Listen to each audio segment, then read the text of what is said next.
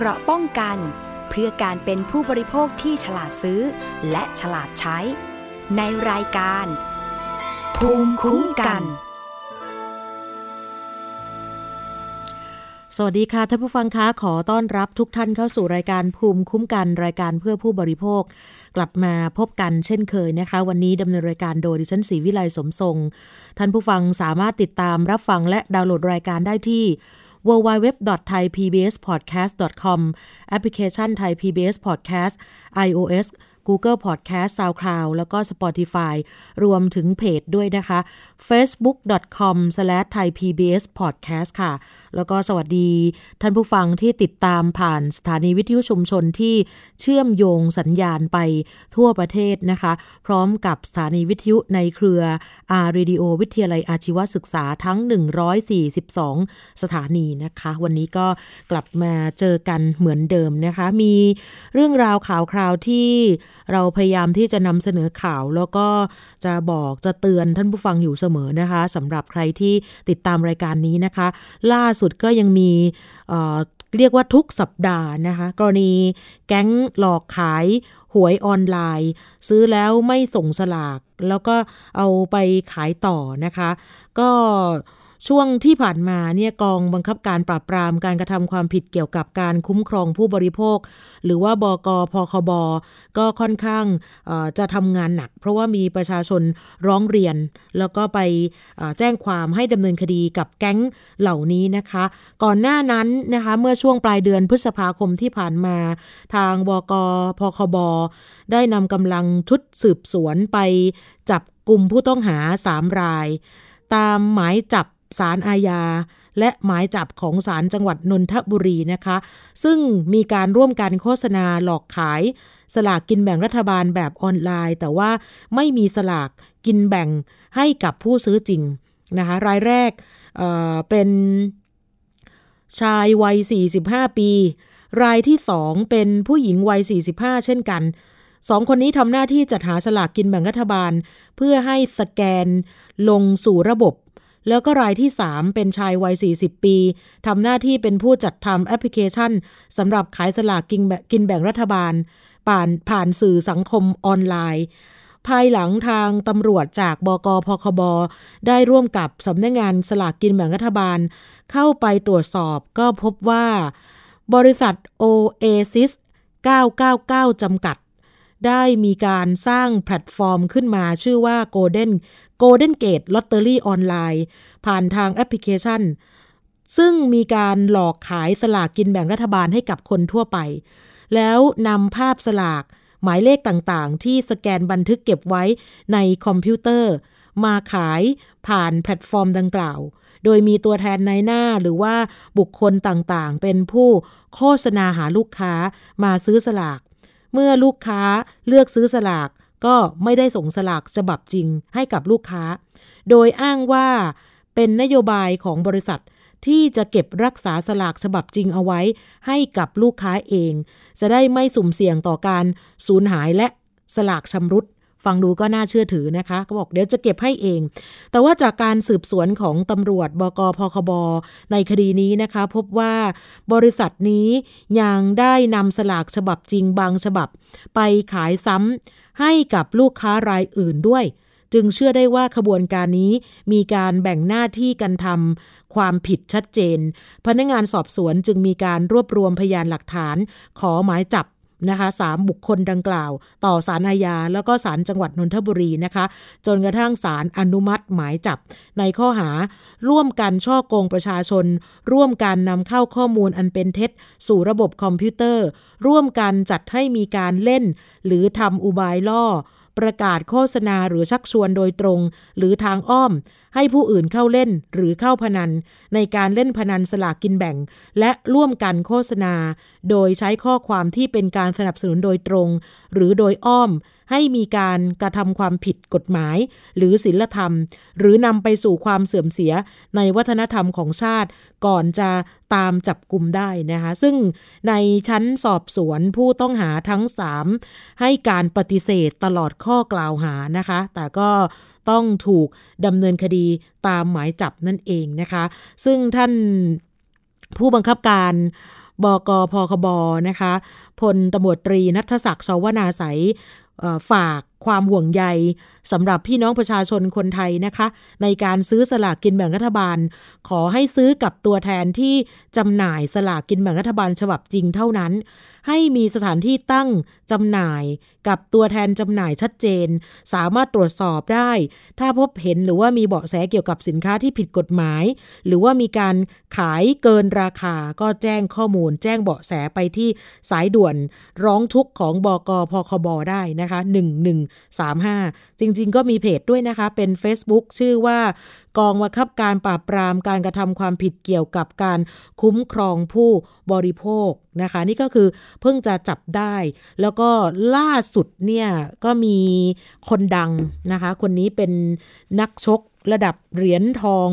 โอลิมปิกเลยนะคะ คุณสมรักคำสิง ก็เปิดใจหมดเปลือกแล้วค่ะ ในช่วงไม่กี่วันที่ผ่านมาว่าตลอด 4 เดือนนี้เนี่ยรู้สึกว่าเครียดมากนะคะ อันเนื่องมาจากว่า คุณสมรักคำสิงอดีตนักชกเหรียญทองโอลิมปิก เดินทางไปร้องเรียนขอความเป็นธรรม จากประธานเครือข่าย รณรงค์ทวงคืนความยุติธรรมในสังคม ซึ่งเจ้าตัวเปิดเผยว่า ตัวเองเนี่ยได้รับการขอร้องจากชาวบ้านนับสิบคน เหมารถมาจากจังหวัดสุรินทร์ให้ช่วยหานายหน้าที่ขายลอตเตอรี่ราคาถูกให้หน่อย จนมารู้จักกับผู้หญิงคนหนึ่งชื่อนางปารมี อายุ 65 ปี ซึ่งอ้างว่ามีโคต้าลอตเตอรี่เป็นจำนวนมาก แล้วก็สามารถจัดสรรให้ไปสร้างกำไร ก็หลงเชื่อสิคะ พอหลงเชื่อก็ไปบอกต่อชาวบ้านกลุ่มนี้เนี่ยที่มาขอความช่วยเหลือว่าให้หา คนที่ขายลอตเตอรี่ราคาถูก ก็ไปชักชวนพักพวกกันมา ชวนเพื่อนฝูง คนสนิท โค้ชทีมชาติก็มีนักกีฬาทีมชาติให้มาลงทุน ก่อนจะโอนเงินไปให้นางปารมีกว่า 60 ล้านบาท แต่ปรากฏว่าไม่ได้ลอตเตอรี่ตามจำนวน คือได้มาส่วนหนึ่ง แต่ไม่ได้ตามจำนวน 60 ล้านที่โอนเงินเข้าไป ตอนแรกเนี่ยที่ชาวบ้านมาหาคุณสมรักเนี่ยเขาก็กลัวว่าจะถูกโกงกันนี่แหละ ก็เลยคิดว่าต้องมาหาคนดังมาขอร้องเลยว่าเนี่ยไปหาลอตเตอรี่ให้ ชาวบ้านที่จังหวัดสุรินทร์ที่โดนโกงไปจริงๆเนี่ยนะคะเขาบอกว่าจำนวนตัวเลขน่าจะ 400 กว่าล้าน เรื่องลอตเตอรี่เรื่องเดียวกันเลยนะคะก็ที่สำคัญก็คือว่า ตัวของสมรักคำสิงเนี่ยไม่มีความรู้เรื่องนี้ แต่นี่พอมาเจอคนนี้ก็เลยนัดมาเจอ มาคุยกัน จากนั้นชาวบ้านก็โอนตังเข้าบัญชีของสมรักคำสิง เพราะมีความเชื่อมั่น แล้วก็ให้คุณสมรักโอนต่อ ไปซื้อลอตเตอรี่กับนางปารมีจำนวนเงินตอนนั้นเนี่ยน่าจะอยู่ที่สักประมาณ 50-60 ล้าน แต่ว่าพอโอนเงินไปจริง ๆ เนี่ยกลับได้ลอตเตอรี่มาแค่ราคา 40 ล้าน แล้วก็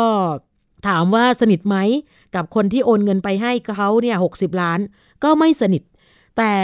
เขามีนายหน้ามาคุยมาประสานก็เลยนัดเจอกันคุยกัน เพราะว่าการซื้อลอตเตอรี่พวกนี้เนี่ย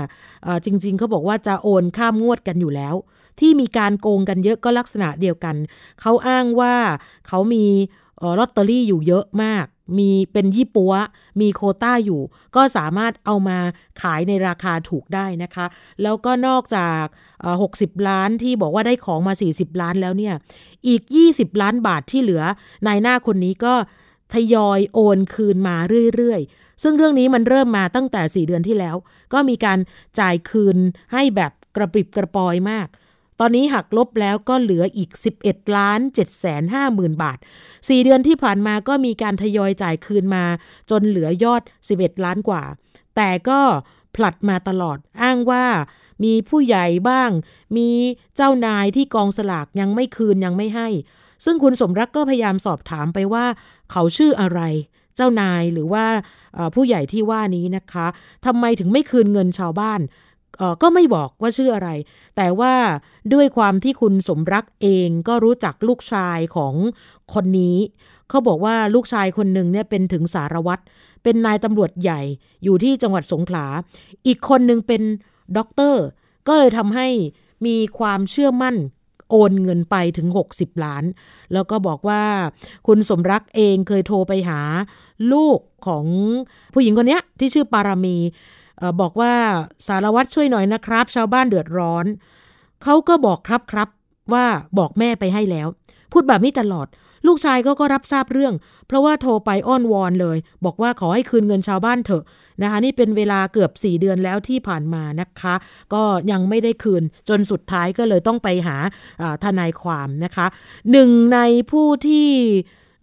ถูกโกงนะคะ แล้วก็โอนเงินให้คุณสมรักเพื่อจะซื้อลอตเตอรี่ด้วยก็คือ คุณสามารถพยักอรุณ คนนี้โดนไป 2 0 0แสนแล้วก็คนในวงการก็มีนะคะ ส่วนใหญ่เป็นนักกีฬา แล้วก็เป็นโค้ชทีมชาติอีก 9 0 0แสนกว่า นักมวยทีมชาติอีกก็นักกีฬาเพื่อนๆกันนะคะ แต่ที่หนักก็คือชาวบ้านเนี่ยค่ะมาจากสุรินทร์เพราะเห็นว่าเป็นบัญชีสมรักคำสิงเขาก็โอนกันไว้ใจกัน แล้วก็ คุณสมรักบอกว่าทำแบบเปิดเผย โอนราคานี้โอนวันนี้ก็ตรงไปตรงมา แต่ที่มาทวงก็มี แต่ที่จะเป็นชาวบ้านมากกว่า เพราะว่านักกีฬาเนี่ยก็จะเข้าใจกันอยู่แล้ว แต่ว่าชาวบ้านเนี่ยเดือดร้อนหนักเลย ก็มาขอให้ช่วยตามให้หน่อย เพราะว่ารู้อยู่แล้วว่าตัวคุณสมรักเองนั้นไม่ได้โกงแน่นอนนะคะ ซึ่งล่าสุดตอนนี้เนี่ยบอกว่าพอเป็นข่าวคุณสมรักก็ไปให้ทนายความช่วยเหลือเนี่ยปรากฏว่า เขาก็โทรมาทันทีบอกว่าเจ้านายจะจ่ายวันที่ 10นะคะ10 มิถุนายน ซึ่งคุณสมรักก็บอกว่าไม่ไหว เพราะว่าดูแล้วเหมือนจะหลอกมาตลอดนะคะ ไม่มีอะไรเชื่อน่าเชื่อถือ ผ่านมาสี่เดือนแล้วนะคะ ก็เลยคิดว่าน่าจะต้องแจ้งความดีกว่านะคะ ทีนี้พอไม่ยอมก็วางหูไปก็บอกว่าตอนนี้ไม่น่าจะยอมแล้วนะคะ เพราะว่าใจดีมาเกิน 4 เดือนแล้ว เพราะว่าส่วนมากเนี่ยชาวบ้านที่เอาเงินมาลงทุนผ่านคุณสมรักคำสิงเนี่ยส่วนใหญ่บอกว่าเป็นคนแก่ทั้งนั้น ก็อาจจะมีทั้งปลอบทั้งด่าทั้งขู่กันบ้าง แล้วก็สุดท้ายก็ยังไม่คืนก็เลยให้ทางตำรวจเนี่ยตามดีกว่านะคะ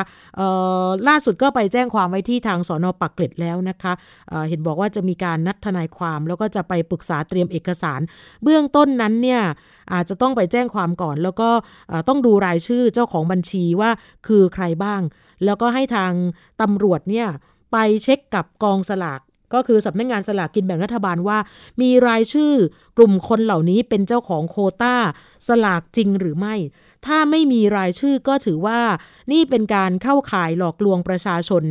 นะคะ ซึ่งก็ถือว่ามันเป็นจำนวนเงินมหาศาลนะคะ ก็มีความเครียดละค่ะสำหรับคนกลางอย่างคุณสมรักนะคะ เพราะว่าจริง ๆ แล้วเนี่ยคุณสมรักเองบอกว่าตัวเองไม่รู้เรื่องเกี่ยวกับลอตเตอรี่นะคะแล้วก็ถือว่าเป็นกำบังให้กับชาวบ้าน แล้วก็ชาวบ้านกลุ่มนี้เนี่ยเขาเคยโดนโกงมาแล้วถึง 400 กว่าล้านที่จังหวัดสุรินทร์เขาก็เลยเหมารถมาหาคุณสมรัก เพราะว่า ต่อไปไม่รู้จะเชื่อถือใครได้แล้ว เพราะว่าต้องการหาลอตเตอรี่ราคาย่อมเยา เพื่อจะได้ทำมาหากินกันต่อ เขาจะซื้อในราคา 80 บาท แล้วก็อาจจะไปขายในราคาใบละ 90 บาท 100 บาท แต่ถ้าไปซื้อกับตลาดลอตเตอรี่ ก็ถือว่าแพงเกินไปนะคะเริ่มต้นที่ 90 กว่าบาท ก็เลยต้องหาจากยี่ปัวที่เขาตัดมาขายแบบเยอะๆ ก็จะซื้อกันทีหนึ่ง30 ล้านถึง 50 ล้าน แต่ขั้นตอนคือต้อง โอนเงินร้อยเปอร์เซ็นต์เพราะนั้นตอนแรกคุณสมรักคำสิงบอกว่าตัวเองก็ตกใจ แต่ชาวบ้านคิดว่าเขาคงไม่กล้าโกงกับชื่อสมรักคำสิงก็เลยออกหน้าให้ สุดท้ายชาวบ้านก็โอนมา แล้วก็เป็นแบบนี้นี่เองนะคะ นี่คือสิ่งที่น่าสนใจ เพราะนั้นเนี่ยถามว่าเข็ดไหมคุณสมรักบอกว่าจริง ๆ ตัวเองเนี่ย ไม่ได้ลงทุนจะทำอะไรนะ เพราะว่าตอนนี้ยังเป็นทหารยังรับราชการอยู่ แล้วก็มีความสะดวกเรียกว่าสะดวกสบายแล้วนะคะ ลูกก็มีงานทำแล้ว แต่ว่ากับลอตเตอรี่แล้วก็เป็นแบบนี้ก็รู้สึกเข็ดเหมือนกันนะคะ แต่ว่าทำยังไงได้เพราะว่าชาวบ้านมาขอร้องหมอรถกันมาเลย แล้วก็ตอนแรกก็ถามเหมือนกันว่า ไม่กลัวโกงเหรอ หมายถึงว่าตัวคุณสมรักโกงใช่ไหมชาวบ้านบอกไม่กลัว แล้วก็ยังมีการหัวเราะกันสนุกสนานนะคะ คิดว่ายังไงสมรักคำสิงไม่กล้าโกง แต่สุดท้ายแล้วเนี่ยนะคะ ปลายทางที่คุณสมรักไปซื้อ สลากให้กับชาวบ้านก็มีการไม่จ่ายตามที่จ่ายเงินไปจริง ๆ นะคะ ตอนนี้ก็เดี๋ยวรอติดตามนะคะ คุณสมรักเองก็บอกว่าหมดปัญญาตามเงินคืนจริง ๆ นะคะสำหรับการออกหน้าช่วยชาวบ้าน แต่ว่าถูกยี่ปัวโกงครั้งนี้เกือบ 12 ล้านค่ะเนี่ยอย่างที่บอกนะคะว่าในช่วงที่ผ่านมาเนี่ยก็จะมีลักษณะการหลอกลวงแบบนี้ค่อนข้างเยอะนะคะสำหรับเรื่องของการเตือนภัยกันบ่อยนะคะ มีการ เตือนภัยเรื่องของเกี่ยวกับการทักยืมเงินทาง Facebook ด้วยนะคะ อันนี้ตำรวจเป็นผู้เตือนเองค่ะสำหรับทุกท่านนะคะ เพราะฉะนั้นการยืมเงินผ่านทาง Facebook ให้สันนิษฐานในแง่ร้ายไว้ก่อนเลยนะคะว่า พวกนั้นคือมิจฉาชีพ ถ้าจะมีการช่วยเหลือโอนเงินให้กัน เจ้าของ Facebook อาจจะเป็นเพื่อนสนิทกัน แต่อาจจะไม่ใช่ตัวจริงก็ได้นะคะ ขอให้เจ้าของโทรมายืนยันให้แน่ใจก่อน ที่จะยืมเงิน หรือถ้าชื่อเจ้าของบัญชีไม่ตรงกับคนที่เรารู้จักนะคะสันนิษฐานเลยค่ะ 99%มีโอกาสโดนมิจฉาชีพหลอกแน่ๆนะคะ ทางปคบเตือนภัยผู้บริโภคนะคะสำหรับมีการเตือนสำหรับทุกๆทท่านนะคะ เพราะปัจจุบันนี้เนี่ยมีทุกสิ่งทุกอย่างที่หลายท่านนั้นเนี่ยอาจจะคาดไม่ถึงแล้วก็มองโลกแง่ดี มองโลกในแง่บวกสุดท้ายก็โดนหลอกนะคะ อีก 3 กรณีค่ะ เมื่อเร็วๆนี้ตำรวจนะคะมีการร่วมกันจับกลุ่มตามหมายจับรวม 3 หมายด้วยกันนะคะ ก็ในข้อหาร่วมกันฉ้อโกงประชาชน โดยทุจริตหรือว่าโดยหลอกลวงนำเข้าสู่ระบบคอมพิวเตอร์ ซึ่งข้อมูลคอมพิวเตอร์ที่บิดเบือน หรือปลอมไม่ว่าทั้งหมดหรือบางส่วน หรือข้อมูลคอมพิวเตอร์อันเป็นเท็จ โดยประการที่น่าจะเกิดความเสียหายแก่ประชาชน อันนี้ของศาลอาญา นะคะ เมื่อ 26 เมษายน อีกหมายหนึ่งเป็นศาลอาญามีนบุรี ลงวันที่ 17 พฤษภาคม อันนี้เป็นลักษณะการฉ้อโกงนำเข้าสู่ระบบคอมพิวเตอร์ ซึ่งข้อมูลคอมพิวเตอร์ที่บิดเบือนหรือปลอม ไม่ว่าทั้งหมดหรือบางส่วน หรือข้อมูลคอมพิวเตอร์อันเป็นเท็จโดยประการที่น่าจะเกิดความเสียหาย ซึ่งไม่ได้กระทำต่อประชาชน แต่เป็นการกระทำต่อบุคคลใดบุคคลหนึ่ง ในพื้นที่สอนอประชาสำราญ แล้วก็อีกหมายหนึ่งคือศาลแขวงดอนเมือง ออกหมายจับลงวันที่ 14 พฤษภาคมในข้อหา ร่วมกันช่อโกงทรัพย์ พื้นที่สอนอประชาชื่น ทั้งสามหมายมีผู้ต้องหาคนเดียวก็คือนางสาวส้ม ส้มเป็น คนที่มีพฤติกรรมหลอกขายสินค้าทางสื่อออนไลน์ จนมีชื่อนี่นะคะ ติดแบล็คลิสต์บัญชีคนโกง ในสื่อโซเชียลอย่างมากมาย ท่านผู้ฟังที่เคยซื้อสินค้ากับนางสาวส้ม ขอให้ระมัดระวังแล้วก็ไปดูนะคะว่าที่ผ่านมาเนี่ยได้รับสินค้าตามที่สั่งซื้อหรือไม่ นางสาวส้มจะใช้วิธีการเปิดบัญชี Facebook ปลอม อย่างเช่นล่าสุดนั้นจะใช้ชื่อบัญชี เบา ลูกเบา หรือชื่อบัญชี วา นามสกุล สุขุมเจริญวงศ์หรือบัญชีชื่อว่า ลิต้า ลาลิต้า หรือเพจชื่อว่ารอของก็มี หรือว่าวันละดานะคะ เพจชื่อรักแต่ปากอย่ารักเลย และชื่อปลอมอื่นๆ อีกหลายสิบชื่อนะคะ วิธีการของนางสาวส้มก็คือจะทำการหลอกขายสินค้าต่างๆ อย่างเช่น ถ้าสินค้ายอดฮิตในช่วงที่ผ่านมาตลอดหนึ่งปีก็คือ หน้ากากอนามัยจะขายดีมาก แล้วก็กางเกงขาสั้นกำไลหิน กระเป๋าแบรนด์เนม ยี่ห้อต่างๆ และสินค้าอีกหลากหลายรายการ รูปแบบสินค้าต่างๆ นั้นจะมีการทำการเก็บภาพมาจากผู้ใช้สินค้าจริง เมื่อมีผู้สนใจสินค้าก็จะทำการแชทพูดคุยทันที แล้วก็มีการตกลงราคา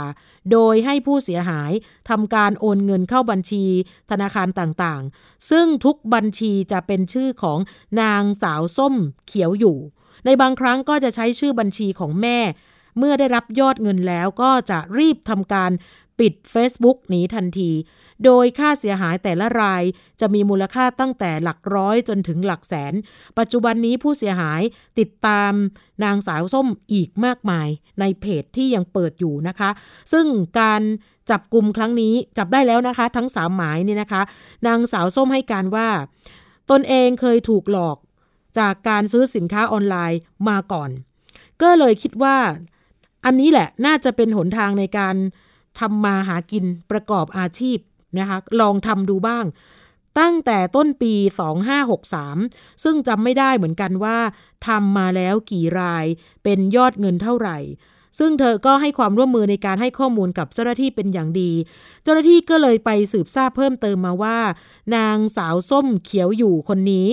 มีพฤติกรรมเกี่ยวข้องกับยาเสพติดด้วย แล้วก็ชอบใช้เงินเกินตัว ปัจจุบันนี้ไม่มีการประกอบอาชีพแต่อย่างใด ก็ขอประชาสัมพันธ์นะคะสำหรับท่านผู้ฟังผู้บริโภคนะคะทั้งหลายทุกท่านเลยค่ะ ใครที่เป็นผู้เสียหายเคยซื้อของผ่านเพจต่างๆ แล้วเคยถูกนางสาวส้มเขียวอยู่ หลอกลวงนะคะขณะนี้มีการจับกลุ่มผู้ต้องหาได้แล้วนะคะ อยู่ที่สอนอดินแดง ในกรุงเทพมหานครให้ผู้เสียหายไปทำการติดต่อพนักงานสอบสวนเจ้าของคดี เพื่อจะได้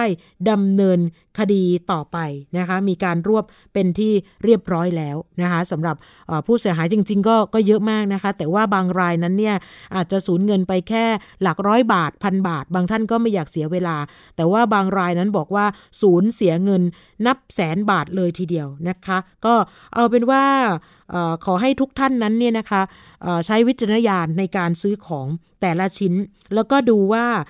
บัญชี นะคะบัญชีที่โอนเงินไปเนี่ยกับบัญชีใน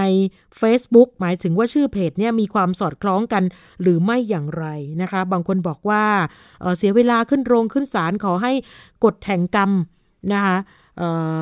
ได้ตอบสนองของคนที่หลอกคนอื่นนะคะแต่ว่าก็อาจจะต้องใช้เวลาหน่อยนะคะ ถ้าถ้ามีความเชื่อแบบนี้แต่ว่าเอาเข้าจริงแล้วเนี่ยนะคะ อยากให้ทุกคนนั้นเนี่ยไปปกป้องสิทธิ์ของตัวเองนะคะ ก็ไปแจ้งความไปอายัดตัวนะคะ ตอนนี้นางสาวส้มเขียวอยู่นะคะ ถูกจับกลุ่มได้ที่สอนอดินแดงนะคะ ก็สามารถที่จะติดต่อไป ดูว่าเอ๊ะเราเป็นคนเดียวกันไหมนะกับที่โดนหลอกไปก่อนหน้านี้นะคะ อยากให้ทุกคนนั้นเนี่ยได้รู้ว่าจริง ๆ แล้วเนี่ยทางตำรวจเองก็พร้อมนะคะ ที่จะให้การช่วยเหลือแล้วก็ดำเนินคดีให้นะคะ อีกเรื่องหนึ่งค่ะวันนี้ที่มีผู้ใช้บริการรถแท็กซี่ หมายเลขทะเบียนมอม้าดอชดา 2525 กรุงเทพมหานคร ใช้บริการจากสนามบินดอนเมือง ไปส่งที่จังหวัดสมุทรสาครนะคะ แต่ปรากฏว่า ผู้ขับรถแท็กซี่คันนี้ ไม่กดมิเตอร์ โดยเรียกเหมาค่าโดยสารเป็นจำนวนเงิน 800 บาท แล้วก็ยังได้ให้ภรรยาของผู้ขับรถนั่งรถไปด้วย ทีนี้เมื่อผู้ใช้บริการไม่ยินยอม ผู้ขับรถแท็กซี่คันนี้ก็เลยไล่ลงจากรถ พร้อมเรียกเงินจากผู้ใช้บริการจำนวน 200 บาท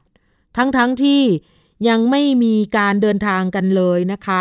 ล่าสุดกรมการขนส่งทางบกค่ะ โดยกองตรวจการขนส่งทางบก ได้มีการเรียกผู้ขับรถคันดังกล่าว มาสอบสวนหาข้อเท็จจริงแล้วนะคะ พบว่าเหตุการณ์นี้เกิดขึ้นเมื่อวันที่ 30 พฤษภาคม เวลา9นาฬิกา30 นาที บริเวณถนนวิภาวดีรังสิต หน้าโรงพยาบาลวิภาวดี โดยมีนายวีระพระสุรัตเป็นผู้ขับรถ ซึ่งได้มีการยืมรถของพ่อมาขับในวันดังกล่าว แล้วก็ได้ยอมรับว่ากระทำความผิดตามที่มีการเผยแพร่ข้อมูลในสื่อออนไลน์จริงนะก็เลยมีการพิจารณาลงโทษ จากกรมการขนส่งทางบกก็คือ 1. ผู้ขับรถมีความผิดฐานไม่ใช้มาตรค่าโดยสาร และเรียกเก็บค่าโดยสารเกินที่ราชการกำหนด ตามมาตรา 5 วงเล็บ 2 มาตรา 66 ทับ 5 แห่งพระราชบัญญัติรถยนต์ปีพศ 2522 ลงโทษเปรียบเทียบปรับเป็นเงินจำนวน 3,000 บาท แล้วก็ส่งผู้ขับรถให้พนักงานสอบสวนดำเนินคดี เนื่องจากขับรถโดย ไม่มีใบอนุญาต ขับรถยนต์สาธารณะด้วยค่ะ แล้วก็ส่งไปอบรมตามระเบียบที่กำหนดไว้เป็นเวลา 3 ชั่วโมง แล้วก็นอกจากนั้นมีการเปรียบเทียบปรับเจ้าของรถ ฐานยินยอมให้ผู้ไม่มีใบอนุญาต มาขับรถยนต์ สาธารณะ ตามมาตรา 56 แห่งพระราชบัญญัติ รถยนต์ด้วยนะคะ นี่คืออเป็นสิ่งที่ไม่ควรเกิดขึ้นในยุคปัจจุบันนี้แล้วนะคะเเบื้องต้นนั้นเรียกไปตั้ง 800 แต่ว่าสุดท้ายแล้วบอกว่าอขอให้ภรรยานั่งไปด้วย เมื่อผู้โดยสารไม่ยินยอมก็ให้ลงจากรถเลยนะคะ นี่คือเป็นเหตุที่ที่เป็นข่าวนะคะเพราะฉะนั้นนักขณะนี้นะคะอ๋อมีอีกข้อหนึ่งค่ะ มีการส่งเปรียบเทียบปรับเนี่ย2,000 บาทด้วยนะคะ อันนี้สำหรับในส่วนของอเจ้าของรถที่ให้นายคนนี้มาขับรถนะคะ โดยที่ไม่มีใบอนุญาตขับรถยนต์สาธารณะนะคะ ใครที่พบรถโดยสารสาธารณะ มีการกระทำความผิดลักษณะแบบนี้นะคะ ขอให้อย่านิ่งนอนใจค่ะ สามารถแจ้งไปที่ศูนย์คุ้มครองผู้โดยสาร และรับร้องเรียน นะคะของสายด่วน 1584 ได้ตลอด 24 ชั่วโมงค่ะ คือถ้าไม่แจ้งความไม่มีการร้องเรียนเนี่ยเเดี๋ยวก็จะมีการไปกระทำความผิดซ้ำนะคะ ปัจจุบันนี้เนี่ยหลายคนก็อาจจะกังวลเกี่ยวกับการโดยสารสาธารณะอยู่แล้วนะคะไม่ว่าจะเป็นรถแท็กซี่ หรือว่ารถตุกๆ ทีนี้พอกลายเป็นเรื่องราวที่ถูกชาวเน็ตวิพากษ์วิจารณ์กันอย่างหนัก แล้วก็มีการถูกแชร์ออกไปเป็นจำนวนมาก บนโลกออนไลน์ ก็ทำให้กรมการขนส่งทางบกนั้นก็ไม่ได้นิ่งนอนใจว่า เอ๊ะ หากินกันง่ายเกินไปหรือเปล่านะคะ จากดอนเมืองไปสมุทรสาคร 800 กว่าบาทนะคะ เพราะเนี่ยหลังจากมีคนช่วยกันแชร์ไปนะคะ ปรากฏว่ากรมการขนส่งทางบกก็รับลูกเลยทันทีนะคะ ซึ่งคนกลุ่มนี้เนี่ย ไม่ค่อยที่จะอยากกดมิเตอร์ เพราะเห็นว่าเป็นการเดินทางระยะไกล แต่ว่าจริง ๆ ก็ไม่ได้ไกลมากนะคะสำหรับในส่วนของอที่สมุทรสาครนะคะ สักประมาณ 80-90 กิโลเท่านั้นเองนะคะ แล้วก็ในบรรยากาศแบบนี้หลายคนบอกว่าเงินค่อนข้างหายาก แล้วก็มาทำกันแบบนี้อีกนะคะ ซึ่งถ้าเป็นช่วงตอนกลางคืนเนี่ยนะคะ ผู้โดยสารคนนี้จะไปที่ไหนจะยังไงนะก็คือจะเรียกเงินเสร็จแล้วก็คือไล่องลงจากรถนะคะ นี่คือเป็นภัยสังคมแบบชัดเจนนะคะเพราะฉะนั้นถ้าใครเจอแบบนี้ก็ต้องอมีการแจ้งนะคะ ก็มีสายด่วนอยู่แล้ว อย่างที่บอกไปเมื่อสักครู่ค่ะ เราจะพักกันก่อนสักครู่เดี๋ยวกลับมาในช่วงที่ 2 ของรายการกันต่อค่ะ เกราะป้องกันเพื่อการเป็นผู้บริโภคที่ฉลาดซื้อ และฉลาดใช้ ในรายการ ภูมิคุ้มกัน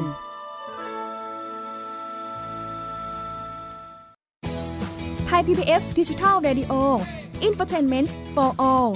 สถานีวิทยุดิจิทัล จากไทย PBS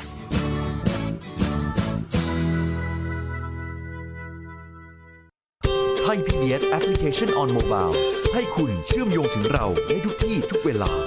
ได้สัมผัสติดตามเราทั้งข่าว รายการ รับชมรายการโทรทัศน์ และฟังรายการวิทยุที่คุณชื่นชอบ สดแบบออนไลน์สตรีมมิ่ง ชมรายการย้อนหลัง ข้อมูลกิจกรรมไทย PBS ร่วมเป็นนักข่าวพลเมือง รายงานข่าวกับเรา และอีกหลากหลายฟังก์ชัน ให้คุณดาวน์โหลดได้ฟรี ทุกระบบปฏิบัติการ ติดตามข้อมูลเพิ่มเติมได้ที่ www.thaipbs.or.th/digitalmedia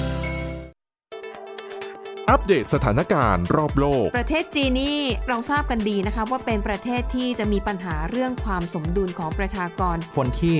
ได้รับความสนใจจากวิกฤตในครั้งเนี้ยก็คือนายกรัฐมนตรีนิวซีแลนด์ เรื่องราวสีสันจากต่างแดน ก็มี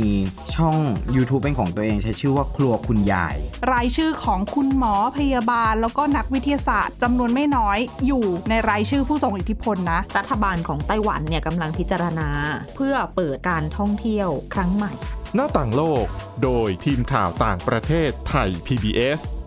ทุกวันจันทร์ถึงศุกร์ 12 นาฬิกา ทางไทย PBS Radio มากกว่าด้วยเวลาข่าวที่มากขึ้น จะพัดพาเอาฝุ่นออกไปได้ครับ มากกว่าให้คุณทันในทุกสถานการณ์ ตามที่กฎหมายดังกล่าวกำหนดเอาไว้ มากกว่ากับเนื้อหาเที่ยงตรงรอบด้าน นำมาใช้ในคดีเมาแล้วขับ มากกว่าในทุกทางออกของสังคม ป้องกันไม่ให้ปัญหาเกิดขึ้น มากกว่ากับข่าวรอบวันในทุกมิติ เครนก่อสร้างเกิดอุบัติเหตุขึ้น มากกว่าด้วยการวิเคราะห์ที่ตรงจุด ความพยายามของภาครัฐที่จะแก้ปัญหา และมากกว่ากับทีมข่าวมืออาชีพ ข่าวไทย PBS ให้คุณได้มากกว่า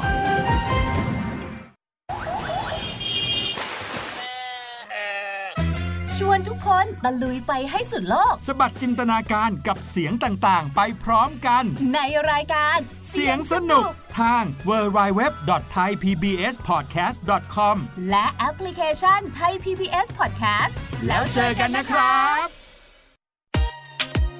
ติดตามหลากหลายเรื่องราวของลูกและสามีกับสามมนุษย์แม่ นิธิดาแสงสิงแก้ว ปาริตามีทรัพย์และสัสิธรสินพักดี ในรายการ Mom and Mouth ทุกวันจันทร์ถึงวันศุกร์เวลา 8นาฬิกาถึง 9นาฬิกาทางไทย PBS ดิจิตอล Radio เกราะป้องกัน เพื่อการเป็นผู้บริโภคที่ฉลาดซื้อ และฉลาดใช้ ในรายการภูมิคุ้มกัน กลับมาอีกช่วงหนึ่งของรายการภูมิคุ้มกันสำหรับในวันนี้นะคะ ไปดูกรณีที่เครือข่ายประชาชนเพื่อรัฐสวัสดิการ ในฐานะที่เป็นตัวแทนประชาชนได้ขับเคลื่อนกฎหมายบำนาญแห่งชาติของประชาชนกว่า 14,654 รายชื่อ ได้มีการ ขอชี้แจงทำความเข้าใจต่อพี่น้องประชาชนนะคะ ในกรณีที่รัฐมนตรีว่าการกระทรวงพัฒนาสังคมและความมั่นคงของมนุษย์ คุณจุติไกรฤกษ์ตอบข้ออภิปรายในการประชุมสภาผู้แทนราษฎร เพื่อพิจารณาร่างพระราชบัญญัติงบประมาณรายจ่าย ประจำปี 2565 กรณีร่าง พระราชบัญญัติบำนาญแห่งชาติที่ภาคประชาชนเสนอไป พร้อมกับร่างของพรรคการเมืองว่าเหมือนลอกกันมานั้น การแสดงทัศนะดังกล่าว สะท้อนให้เห็นว่า รัฐมนตรีว่าการกระทรวงพัฒนาสังคมไม่เข้าใจถึงหลักการและความสำคัญของการเข้าชื่อเสนอกฎหมาย เป็นการดูถูกการใช้สิทธิ์ของประชาชน ตามระบอบประชาธิปไตยอย่างร้ายแรง รวมถึงไม่เคารพในสิทธิพลเมืองของประชาชน ในการมีบำนาญแห่งชาติ อันจะเป็นหลักประกันทางด้านรายได้เมื่อสูงวัย ถือว่าเป็นการสร้าง รากฐานทางสังคม ซึ่งย่อมแตกต่างจากการสงเคราะห์คนจนหรือว่าแจกปลาแบบที่รัฐมนตรีกล่าวพาดพิงในกฎในจดหมายฉบับนี้เนี่ยมีการพูดถึงว่า ถ้ามีเวลาศึกษาในรายละเอียดก็จะพบว่า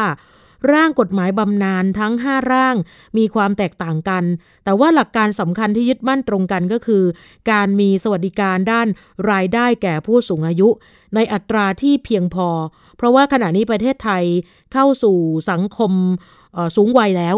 มีประชากรที่อายุมากกว่า 60 ปีกว่า 11 ล้านคน หรือร้อยละ 17.57 ของประชากรทั้งหมด การสร้างสวัสดิการที่เหมาะสมกับสถานการณ์ของสังคมปัจจุบันจึงเป็นเรื่องจำเป็น ซึ่งไม่เพียงแต่จะช่วยผู้สูงอายุที่ต้องพึ่งพิงลูกหลานเท่านั้น แต่ว่ายังเป็นการลดภาระคนในวัยทำงาน รวมถึงกระตุ้นเศรษฐกิจได้อีกด้วยนะคะ นอกจากนี้แล้วถ้าหากว่าพิจารณาในโครงการดูแล ขับเคลื่อนสังคมสูงวัย คนไทยอายุยืนที่ทางรัฐมนตรีกล่าวไว้ในเวทีอภิปรายงบประมาณ ในมิติด้านเศรษฐกิจ ที่มุ่งเน้นให้ผู้สูงอายุมีงานทำแล้วก็ส่งเสริมการออม ก็ไม่ได้เป็นนโยบายที่สร้างความมั่นคงทางรายได้ให้กับผู้สูงอายุ เพราะว่า ไม่มีการประกันรายได้ขั้นต่ำ ถ้าหากว่าผู้สูงอายุต้องหยุดงาน หรือว่ามีเงินออมไม่พอใช้ แล้วก็อาจจะมีผู้สูงอายุอีกมาก ที่ตกหล่นจากโครงการดังกล่าว อีกทั้งการที่บอกว่าในอนาคตจะมีผู้สูงอายุเพิ่มขึ้นทำให้ต้องใช้งบประมาณเพิ่มขึ้นนั้น ก็ยิ่งสะท้อนให้เห็นถึงทัศนะว่า ดูเหมือนท่านจะมองประชาชนเป็นภาระของประเทศ เป็นภาระต่องบประมาณ แต่สิ่งสำคัญที่ลืมไม่ได้คือคือการจัดสวัสดิการเป็นหน้าที่ของรัฐ ที่ต้องจัดสรรให้กับประชากรในประเทศ เพื่อให้เขาเหล่านั้นมีคุณภาพชีวิตที่ดี ไม่ใช่การแจกปลา แจกเบ็ด แต่ว่าคือการมอบโครงสร้างพื้นฐานสำคัญจำเป็นให้กับชีวิตแล้วก็ให้กับพลเมือง ไม่ว่าจะเป็นหลักประกันด้านสุขภาพ การมีเงินบำนาญเมื่อยามชรา หรือว่าเงินอุดหนุนเด็กเล็ก การศึกษาฟรี การคมนาคมที่เข้าถึงได้ทุกคนเป็นต้น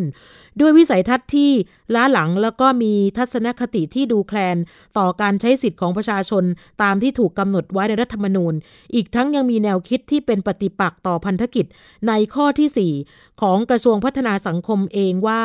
ว่าด้วยการจัดระบบสวัสดิการที่เหมาะสมกับบริบทประเทศไทย เพื่อให้ประชาชนมีหลักประกัน และมีความมั่นคงในชีวิต เครือข่ายประชาชนก็เลยมาขอเรียกร้องให้ รัฐมนตรีว่าการกระทรวงพัฒนาสังคมนะคะลาออกจากการเป็นผู้นำของกระทรวงโดยทันที นี่คือสิ่งที่ทางเครือข่ายนั้นเนี่ยมีการได้พูดถึงนะคะเกี่ยวกับเรื่องของกรณีการขับเคลื่อนกฎหมายบำนาญแห่งชาติของประชาชนนะคะกว่า 14,000 654 คนก็เลยมีการชี้แจงกันออกมาตรงนี้นะคะ ก็เลยบอกว่า เอ๊ะถ้าเผื่อว่ามีการปัดตกกฎหมายบำนาญ5ฉบับนี้นะคะ ที่อ้างว่าไอ้ลอกกันมาหรือเปล่าอันนี้ก็ถือว่าเป็นการดูแคลน เพราะนั้นเนี่ยเดี๋ยวรอดูนะคะว่าทางท่านรัฐมนตรีนั้นเนี่ยจะมีการตอบหรือว่าจะมีการพูดถึงกรณีนี้อย่างไรบ้างนะคะ แต่ว่าดูเครือข่ายเองก็บอกว่าจริง ๆ ก็ตั้งใจนะคะ เรื่องนี้เนี่ยอยากให้ทุกคนได้ประโยชน์ นะคะว่าเอ๊ะทำไมถึงทำแบบนี้นะก็เดี๋ยวลองดูว่าจะมีความเคลื่อนไหวอย่างไร หลังจากที่พรบงบประมาณรายจ่ายประจำปี 2565 ผ่านไปเรียบร้อยแล้วนะคะ ช่วงนี้เราจะไปช่วงคิดก่อนเชื่อกันนะคะ เดี๋ยวจะไปคุยกันกับอาจารย์ ดร แก้วกังสดานอัมภัยนักวิทยานะคะ ที่จะคุยกับคุณชนาทิพย์ไพรพงศ์ในตอนที่ว่าเลือดของสัตว์เลื้อยคลาน เป็นความหวังในการจัดการไวรัสได้จริงหรือ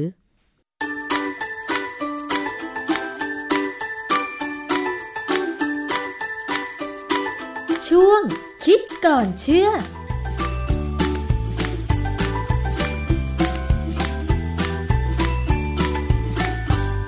พบกันในช่วงคิดก่อนเชื่อกับดรแก้วกังสดานนภัย นักพิษวิทยากับดิฉันชนาทิพไพรพงศ์นะคะ วันนี้เรามาคุยถึงงานวิจัยเกี่ยวกับเลือดของสัตว์เลื้อยคลานกันบ้างค่ะ ในคิดก่อนเชื่อของเราเคยพูดถึงงานวิจัยเลือดจระเข้กันไปแล้วนะคะ แต่ว่าก็มีงานวิจัยของสัตว์เลื้อยคลานอีกประเภทหนึ่งออกมานะคะ หลายท่านอาจจะเคยได้ยินข่าวกันแล้ว นั่นก็คืองานวิจัยของตัวเงินตัวทอง หรือว่าชื่อดั้งเดิมของมันก็คือ ตัวเฮียนั่นเองนะคะ คุณผู้ฟัง อันนี้ไม่ใช่ภาษาไม่สุภาพนะ แต่ว่านี่คือชื่อดั้งเดิมของมันค่ะ งานวิจัยนี้จะให้ประโยชน์อะไรกับเราได้บ้างนะคะ ต้องมาถามกับอาจารย์แก้วค่ะ อาจารย์คะ เรื่องของงานวิจัยของเลือดสัตว์เนี่ยนะคะ จริง ๆ แล้วเลือดสัตว์มันมีคุณประโยชน์ มีคุณสมบัติอะไรที่พอจะนำมาต่อยอดเพื่อสร้างประโยชน์อะไรได้บ้างคะอาจารย์ ครับในกรณีเรื่องของเลือดของสัตว์เลื้อยคลานเนี่ยนะจริงๆเนี่ยผมก็ไม่เคยได้ยินที่อื่นเลยนะ ว่ามีอะไรสักเท่าไหร่ ยกเว้นเรื่องของตัวเฮียกับตัวจระเข้เนี่ยที่มีงานวิจัยมาจากออสเตรเลียก่อนนะ แล้วก็จะมาเมืองไทยนี่แหละนะฮะที่เราได้ยินเร็วที่สุด ที่ผ่านมานี่ก็คือ อาจารย์ที่มหาวิทยาลัยมหิดลเนี่ยคือเรื่องของตัวเฮียหรือว่าตัวเฮียเนี่ยนะผมจะใช้คำว่าตัวเฮียดีกว่า ตัวเฮียเนี่ยมันเกี่ยวพันกับผมมานานตั้งแต่ผมเริ่มทำงานใหม่ๆ เพราะว่าผมก็อยู่มหิดลสารยาที่นั่นเนี่ยมีตัวเนี้ยเยอะนะฮะแล้วก็ตอนที่บ้านผมอยู่ก็อยู่ในพุทธมณฑลสายสองก็มีคลองอยู่ข้างหลังหลังหมู่บ้าน ก็มีตัวพวกเนี้ยอยู่บางวันเนี่ยขี่จักรยานถ้าเขาวิ่งมาตัดหน้า บางวันลูกเขาตัวเล็กๆ ก็วิ่งเข้ามาในบ้านผม พยายามจะสร้างจะขุดรูหาที่อยู่ในบ้านผมด้วยซ้ำนะฮะแต่ว่าเราก็ไล่เข้าไป เพราะฉะนั้นเรื่องตัวเฮี้ยเนี่ยไม่ไกลตัว แล้วเป็นสัตว์ที่มีในกรุงเทพ แล้วก็มีที่อื่นเยอะแยะไปหมด ชื่อของตัวเฮี้ยเนี่ยหรือตัวเฮี้ยเนี่ยภาษาอังกฤษใช้คำว่า water monitor ความหมายมันมี ส่วนใหญ่คนทั่วไปเนี่ยไปบอกว่าตัวเฮี้ยเนี่ยอยู่ในน้ำสกปรกกินซากสัตว์ ซึ่งความจริงไม่จริงเลย เขาเป็นสัตว์ที่ อยู่ในน้ำที่ต้องดีพอสมควร เขาถึงตั้งชื่อว่า water monitor คือที่ไหนมีตัวเฮี้ยแหล่งน้ำนั้นจะเป็นแหล่งน้ำที่ดี ต้องมีสัตว์ที่เขากิน คือตัวเฮี้ยเนี่ยกินทั้งสัตว์เป็นสัตว์ตาย ไม่ได้กินเฉพาะซากสัตว์ค่ะอ๋ออาจารย์ รู้ละ ว่าตัวเฮียเนี่ยจริง ๆ แล้วแถวสวนลุมพินีใจกลางกรุงเทพเนี่ยก็มีเยอะนะ เยอะเมื่อปี 2559 เนี่ยกทมขนไปประมาณครึ่งหนึ่ง ไม่รู้เขาไปปล่อยเขาใหญ่หรือที่ไหนเนี่ยนะค่ะ ตอนนี้ก็กลับมาเกือบเท่าเดิมอีกแล้วเต็มไปหมด คือสวนลุมเนี่ยสะอาดตอนหลังเนี่ยสะอาดมากนะน้ำดีแล้วก็มีปลาเขาก็กินพวกนี้แหละนะฮะเคยดูคลิปอันหนึ่งพ่อเด็กเนี่ยในต่างจังหวัดเนี่ยนะเขากำลังถ่ายรูปลูกเขาประมาณไม่กี่วันเนี่ยเขาวางบนนอกชานเรือนเนี่ยนะแล้วก็ถ่ายคลิปอยู่ ตัวเฮียมันปีนขึ้นมาบ้านเขาอะ เดินเข้าไปหาลูกเขาอะ เขาต้องรีบไล่เลย เข้าใจว่ามันมองเห็นเด็กตัวเล็กๆมันนึกว่าสัตว์เล็กๆที่ก็เป็นไก่เป็นอะไรมั้งจะเข้าไปกิน อืเพราะฉะนั้นเนี่ยสัตว์พวกนี้ก็น่ากลัวพอสมควรแต่ว่าเท่าที่ผมเจอเนี่ยเขาตกใจเก่งนะค่ะคือเขาวิ่งหนีเลย แล้วถ้าตัวเฮี้ยมีชีวิตแบบนี้เนี่ย มันไม่ได้อยู่ในแหล่งน้ำสกปรก มันก็สะอาดพอสมควร มันจะมีความพิเศษอะไรที่คนจะนำมาวิจัยเพื่อเอามาต่อยอดอะคะอาจารย์ คือตัวเฮี้ยกับจระเข้เนี่ย คนเขาตั้งสมมติฐานเหมือนกันว่า ความที่เขาอยู่ในน้ำที่มันก็มีเชื้อโรคมีแบคทีเรีย แล้วก็กินซากสัตว์ได้เนี่ย แต่พวกนี้ทำไมสามารถถึงทนกับเชื้อโรคพวกนี้ได้ เพราะว่าเข้าใจว่าในเลือดของสัตว์พวกเนี้ยมีสารอะไรสักอย่างหนึ่งจะเป็นโปรตีน หรือเป็นเปปไทด์หรืออะไรก็ตามเนี่ยที่สามารถต่อสู้กับเชื้อโรคได้อ๋อนะฮะเขาก็เลยคิดว่าเลือดเนี่ยน่าจะมีประโยชน์ อย่างกรณีของตัวเฮียเนี่ยที่เขาทำวิจัยเนี่ยเขาก็หวังว่าจะ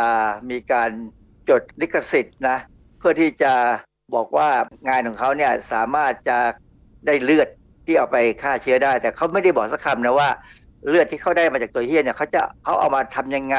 เอาไปทดลองอะไรเขาเพียงแต่บอกว่ามันน่าจะยับยั้งเซลล์แบคทีเรียได้ ข่าวออกมาเนี่ยไม่ยังไม่ชัดเจนนะฮะค่ะก็หวังว่า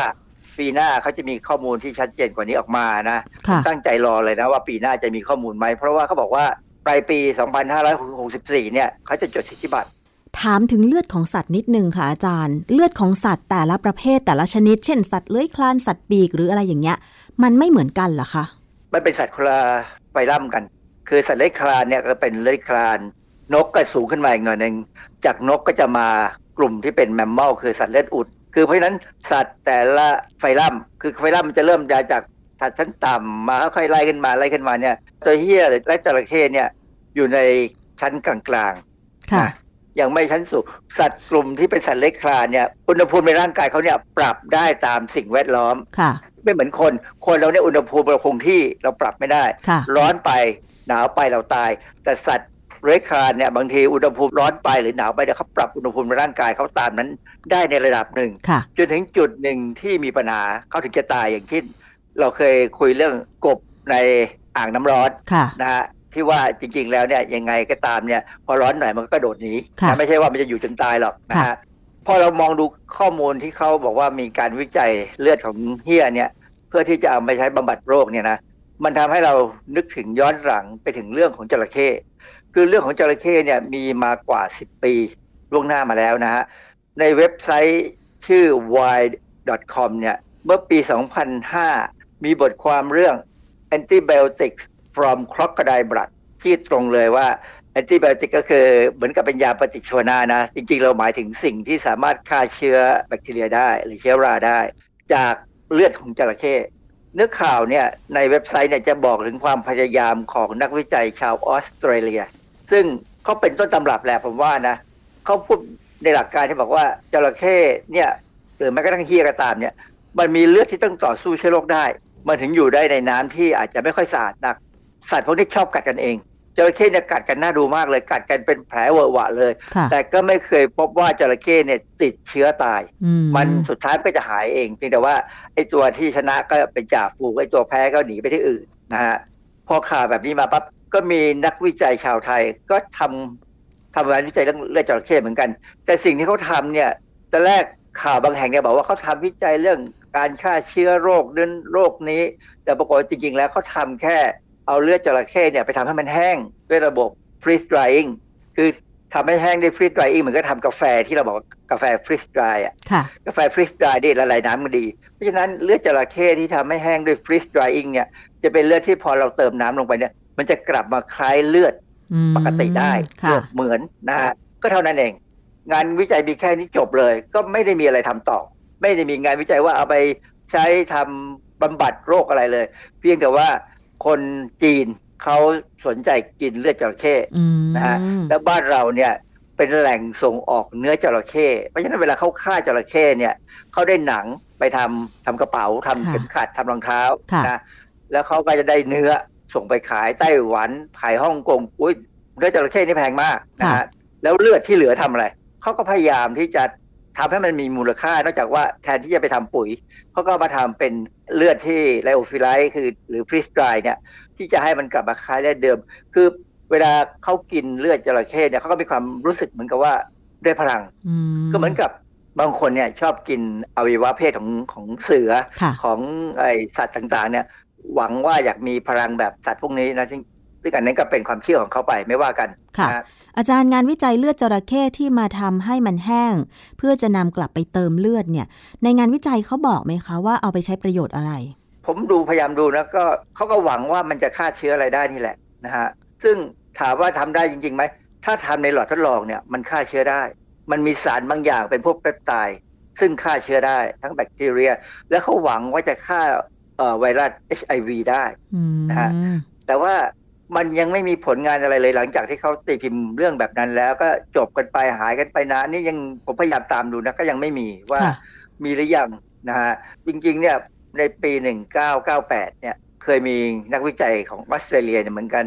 เขาก็ทำดูแอนติบอดีของสัตว์เลื้อยคลาน ซึ่งพวกจระเข้นี่แหละ ก็พบว่ามันฆ่าเชื้อแบคทีเรียได้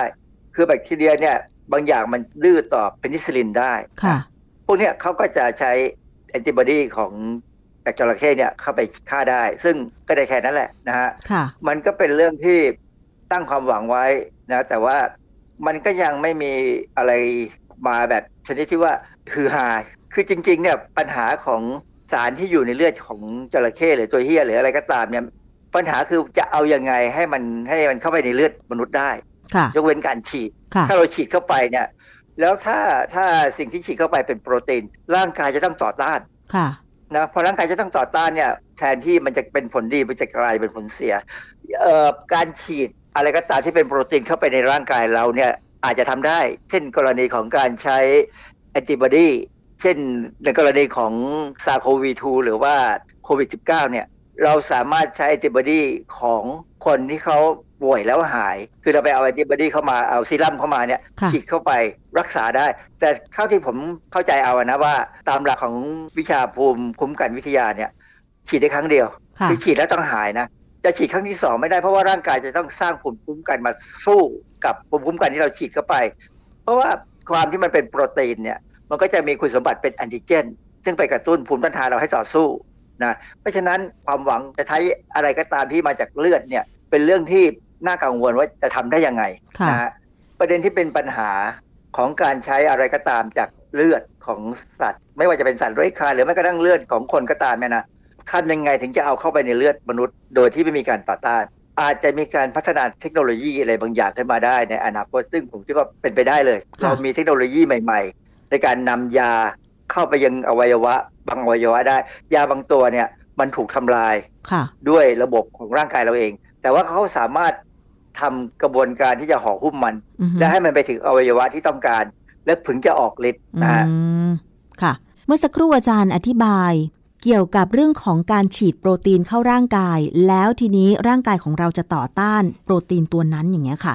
มันเป็นปฏิกิริยาอะไรของร่างกายเราคะอาจารย์ มันเป็นปฏิกิริยาภูมิต้านทานภูมิคุ้มกันของเราเองปกติธรรมดาอืมคืออะไรก็ตามที่มีความเป็นโปรตีน อย่างสมมติสมมติกรณีของอย่างไวรัสโควิด -19 เนี่ย มันก็มีโปรตีนอยู่ที่เปลือกของมันใช่ไหมที่เราบอกว่าเป็นเป็นหนามเนี่ยค่ะอันั้นเป็นโปรตีนทุกอย่างที่เป็นโปรตีนจะกระตุ้นระบบภูมิคุ้มกัน ให้สร้างแอนติบอดีมาสู้ค่ะนะเพราะฉะนั้นอย่างกรณีอย่างอย่างวัคซีนที่เขาเป็นแบบเอาเฉพาะโปรตีนหนามเนี่ยฉีดเข้าไปเนี่ย อันเนี้ยเขาเข้าไปก็กระตุ้นภูมิคุ้มกันมาต่อสู้กับไวรัสได้ โดยที่ภูมิคุ้มกันเนี่ย เขาจะไปจับตัวกับหนามโปรตีนของของไวรัสทำให้ไวรัสเนี่ยเข้าไปในเซลล์ไม่ได้ นี่เป็นเรื่องที่พื้นฐานง่าย ๆ เลยของวิชาภูมิคุ้มกันวิทยา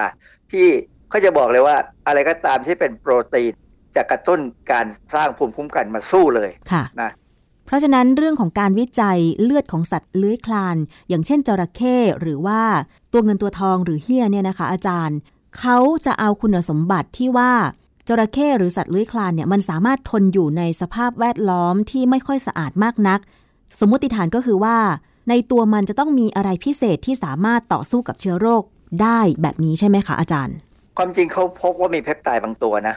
ที่มันสามารถจะฆ่าเชื้อได้ แต่ว่าอย่างที่ผมบอกแล้วว่าเพปไตด์มันก็เป็น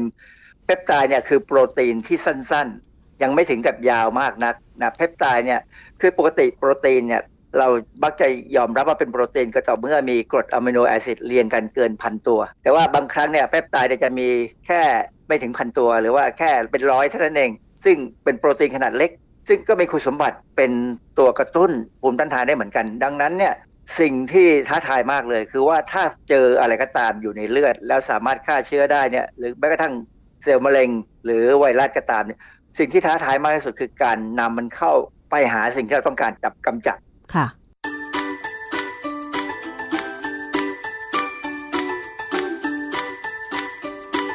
ช่วงคิดก่อนเชื่อ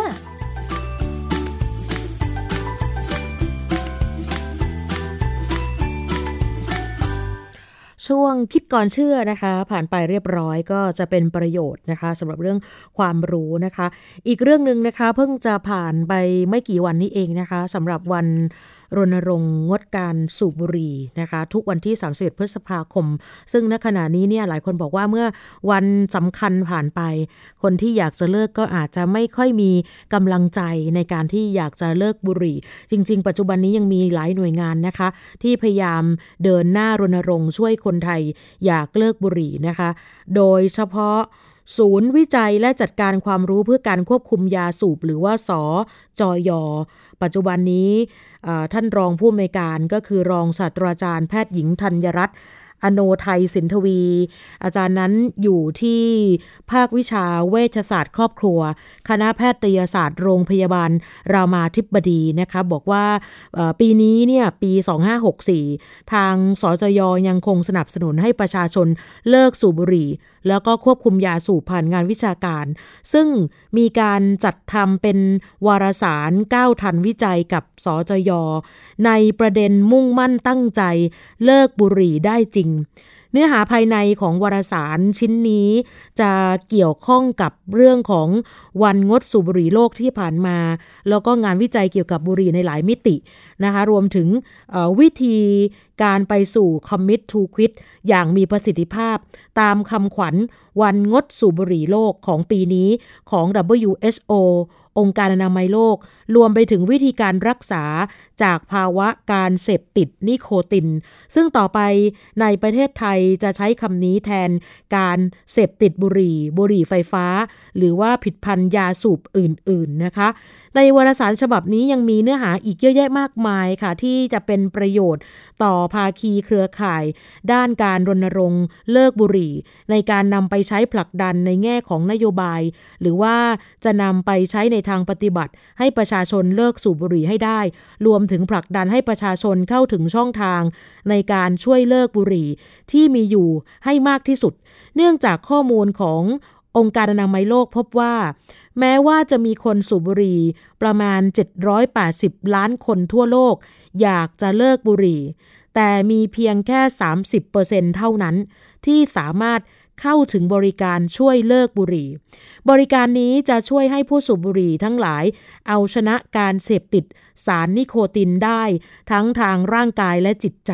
ดังนั้นทางองค์การอนามัยโลกจึงเห็นความสำคัญของการส่งเสริมให้ผู้สูบบุหรี่ที่อยากจะเลิกสูบ สามารถเข้าถึงบริการได้มากขึ้น อย่างสายด่วนเลิกบุหรี่ บริการให้คำแนะนำแบบสั้นเพื่อการเลิกบุหรี่ก็คือ SMS หรือว่าเป็นคลินิกช่วยเลิกบุหรี่ หรือจะเป็นผิดพันธ์ทดแทนนิโคตินก็ช่วยได้เหมือนกัน นอกจากการสนับสนุนให้ประชาชนเข้าถึงบริการช่วยเลิกบุหรี่ให้มากที่สุด ตามเจตนารมณ์ขององค์การอนามัยโลกแล้ว ทางสจยยังเป็นอีกหน่วยงานหนึ่ง ซึ่งเป็นหน่วยงานหลักด้วยในการช่วยผลักดันยาเลิกบุหรี่ ให้เข้าไปอยู่ในบัญชียาหลักแห่งชาติ เพื่อว่าให้คนที่สูบบุหรี่นั้นเข้าถึงยา แล้วก็ช่วยเลิกบุหรี่ได้มากขึ้น รวมถึงสนับสนุนให้สมุนไพรไทย เป็นอีกหนึ่งแพทย์ทางเลือกช่วยเลิกบุหรี่นะคะ การเลิกบุหรี่รวมถึงการช่วยเหลือให้ผู้สูบเลิกบุหรี่ให้ได้ จึงมีความสำคัญต่อการลดอัตราการเสียชีวิต และก็ความเจ็บป่วยของประชากรทั่วโลกค่ะ เพราะว่าเป็นที่รับรู้กันมานานนะคะ ว่าบุหรี่นั้นเป็นสาเหตุสำคัญของการเกิดโรคมะเร็งปอด แล้วก็มะเร็งอีกหลาย ๆ ชนิดในร่างกาย ที่สำคัญนะคะยังจะมีผลในการศึกษายืนยันมาชัดเจนแล้วนะคะว่า ผู้สูบบุหรี่ที่ติดเชื้อโควิด -19 มีโอกาส อาการรุนแรง แล้วก็มีอัตราการเสียชีวิต มากกว่าบุคคลทั่วไปด้วยนะคะ ก็เอาเป็นว่าขอให้ทุกคนได้เข้าถึงวิธีการเลิกบุหรี่ว่าเลิกอย่างไร เพราะฉะนั้นตอนนี้เราจะมีนิยามใหม่นะคะว่า ภาวะเสพติดนิโคตินนะคะ ซึ่งหลายคนก็เข้าใจว่าอาจจะตั้งใจอยู่ แต่ว่ายังทำไม่ได้ก็ขอให้กำลังใจสำหรับทุกท่านในการที่จะเลิกสูบให้ได้ ปีนี้ไม่ได้ ปีหน้าค่อยว่ากันใหม่ เดือนนี้ไม่ได้ เดือนหน้าต้องลองใหม่นะคะ อย่าท้อถอยกับเรื่องของการเลิกสูบบุหรี่กันนะคะ หมดเวลาแล้วนะคะสำหรับวันนี้รายการภูมิคุ้มกันกลับมาเจอกันใหม่ ในวันพรุ่งนี้เวลาเดิม สวัสดีค่ะติดติดตามรายการได้ที่ www.thaipbspodcast.com แอปพลิเคชัน Thai PBS Podcast หรือฟังผ่านแอปพลิเคชัน Podcast ของ iOS Google Podcast Android Podbean SoundCloud และ Spotify ติดตามความเคลื่อนไหวของรายการและแสดงความคิดเห็น โดยกดถูกใจที่ facebook.com/thaipbspodcast